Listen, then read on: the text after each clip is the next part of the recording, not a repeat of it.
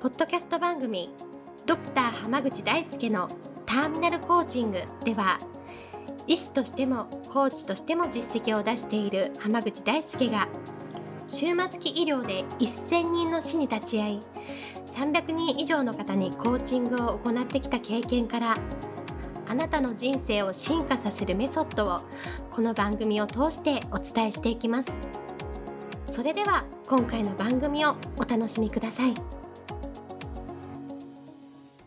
こんばんは、浜口大輔です。ポッドキャスト番組、ドクター浜口大輔のターミナルコーチングを始めていきます。それではナビゲーターの園尾さん、今日の質問をお願いします。はい、今日は浜口先生はターミナルコーチングで終末期医療での現場での経験を生かしていらっしゃるってお伺いしたんですが、具体的にはどういった部分があるんでしょうかっていう質問が来ています。よろしくお願いします。よろしくお願いします。まあ、終末期医療の現場っていうのは、まあ、その命の最後の現場っていうところなんですけど、はいまあ、そこでやっぱりあのよく後悔をしたりとかいやり残したことがある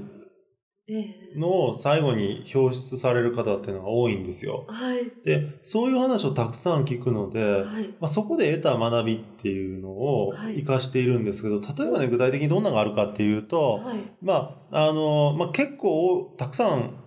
あるんですけどねえーよくある例で言うと、はい、まあ例えばその何でも決断っていうのをはい、先延ばしにうん、うんする癖がついていた方とかで、はい、がんが見つかった時とかに、はい、手術を勧められたんだけれども、はい、でも、その時はなんかちょっと、まあ怖かったりとかして、う先延ばし、まあちょっと、そのうち、ちょっと考えて返事しますって言 って、ん、うん、しばらく病院から音信不通になった方とかって結構いるんですよ。えー、はい、えでー、そういう方が、えなんかこう、まあ症状が進行してきてー、、はい、久しぶりに病院にはい、何ヶ月も経ってから戻ってきて、えーでやっぱりちょっと辛くなってきたから手術をお願いしたいんですって言はってい、はい、来られることがあるんですよ。えー、で、その時に、まあ、検査するんですけどね、はい。もう多くの方がもう手術受けられないんですよ。え、えーそうなんですか手術はいできる状態の方っていうのは、割と病気の早い時期の方とかが多くっあはいて、えーでかなり進行してしまうと、もう手術でも取れないんですよね。あーだから、その、いなくなってた間に、その時手術に踏み切ってればよかったのにっていうのえを、ーもうずっと後悔されてる患者さんとかでもやっぱいるんですよね。そうですね。それは悲しいというそうなんです。あの時にす早くおお願いしてもらってたら、もしかしたら治ったかもしれないのにって、そうですよね。本人には思いながら、もうどんどん悪くなっていって、最終的に亡くなられる方ってのが多いんですよ。はいはい。でもそれっていうのは、まあ、例えばね、その患者さんの辛さっていうのはもちろん辛いと思いますよ。えーご自身の選択でそうなったわけだし、うんうんその、私は常に常にその選択をするっていうのと先延ばしをするっていうのは先延ばしをするって選択なんだっていうふうにあせん多くの方は先延ばしにするっていうのは選択を保留にしてるっていうふうに考えてるけど、あ、えーそうじゃなくて先延ばしっていうのは今は返事しないっていう選択なんですよ。はい。その結果だったっていうのに本人が気づくわけでしょそうですね。だから辛くなっちゃうし、もうそれはね、本当にもうどうしようもないことだから、はい。別に、まあそれがいいとか悪いとかっていう話ではないんです。えーでも、その結果を踏まえたとして、はい。まあただ残念ながらその患者さんはもうそこから良くすることはできないんですよ。はい。でもそこで例えば決断っていうのを早くしないといけないとか、うん、えあの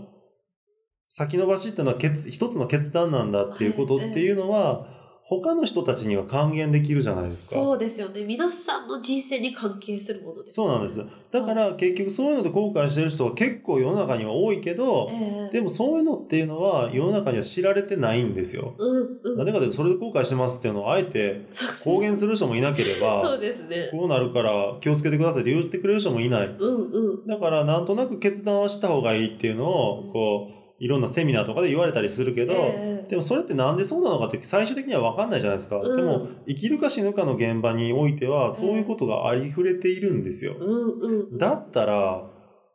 やりましょうよっていう話なんですよそうですよね。でもうん医者がそうなるからって言ったところで医者って結局医者の話を聞きたい人って、えまあ言うたら健康に不安を抱えてる人とかそうですもうすでに病気の人が多いでしょ、ええええええすごい元気な若者とかが医者の話ってわざわざ聞こうなんて思わないじゃないですかそうですね。はいそれはね、すごく残念なところなんですよ。うん。医者はもし、その終末期医療に関わる人、そういう話はいっぱい知ってるんですよ。ええでもそれをどうやって活かしていいか分かんないし、どうやって他の人にアプローチしていいか分かんない。うんうん、でも僕はそのコーチっていう側面を、はいそのターミナルコーチっていう側面を持っているから、ええそれを元気な人とか若い人たちに対したり、こうやってポッドキャストでお話をしたりすることができるのは、えこういう現実があるんですよっていうのを伝えたって人は変われないんです。えうん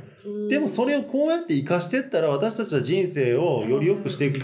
ことができるんですよっていうふうに提案するから人生っていうのは良くなるんですよ。うんうんでそこができるかできないかの違いっていうのは大きいところで、僕がその、コーチン、たまたま終末期医療の医者でええ、コーチングができたと、コーチングの発想がある、コーチングの習慣がある、うんコーチングの生き方ができているっていうところが、偶然重なった結果として、あ、ええこれをこうやって人に伝えていけば、うんもちろん医療をしてそういう患者さんにを、はいまああの、癒すっていう側面ももちろんあり、ありうんですけど、そうじゃない方々が、うん人生をより良くすることでそういう後悔をしないようにするっていうことも、はいええ僕は大事な活動だなっていうふうに思ってるんですよ。本当にそうですよね。だからそこで実際に現実的にはこんなに結構現実っていうのは厳しいもんなんですよとかうんうん生々しくて恐ろしいもんなんだよっていうのを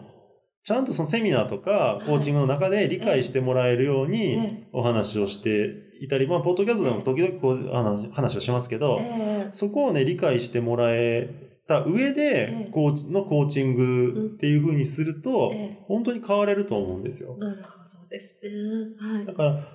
残念ながら、その、良くならない人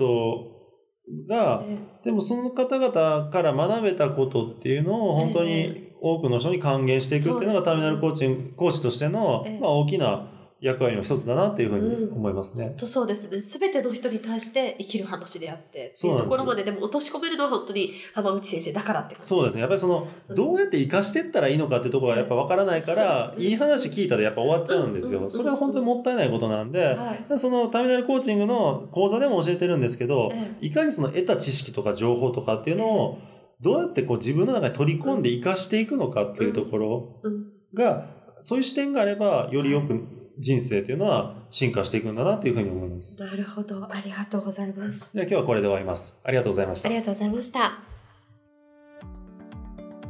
本日の番組はいかがでしたか番組ではドクター濱口大輔に聞いてみたいことを募集していますご質問は d a i s u k e h a m a g u c h i c o m 大輔濱口 .com の問い合わせから受け付けていますまたこのオフィシャルウェブサイトでは無料メルマガやブログを配信中です次回も楽しみにお待ちください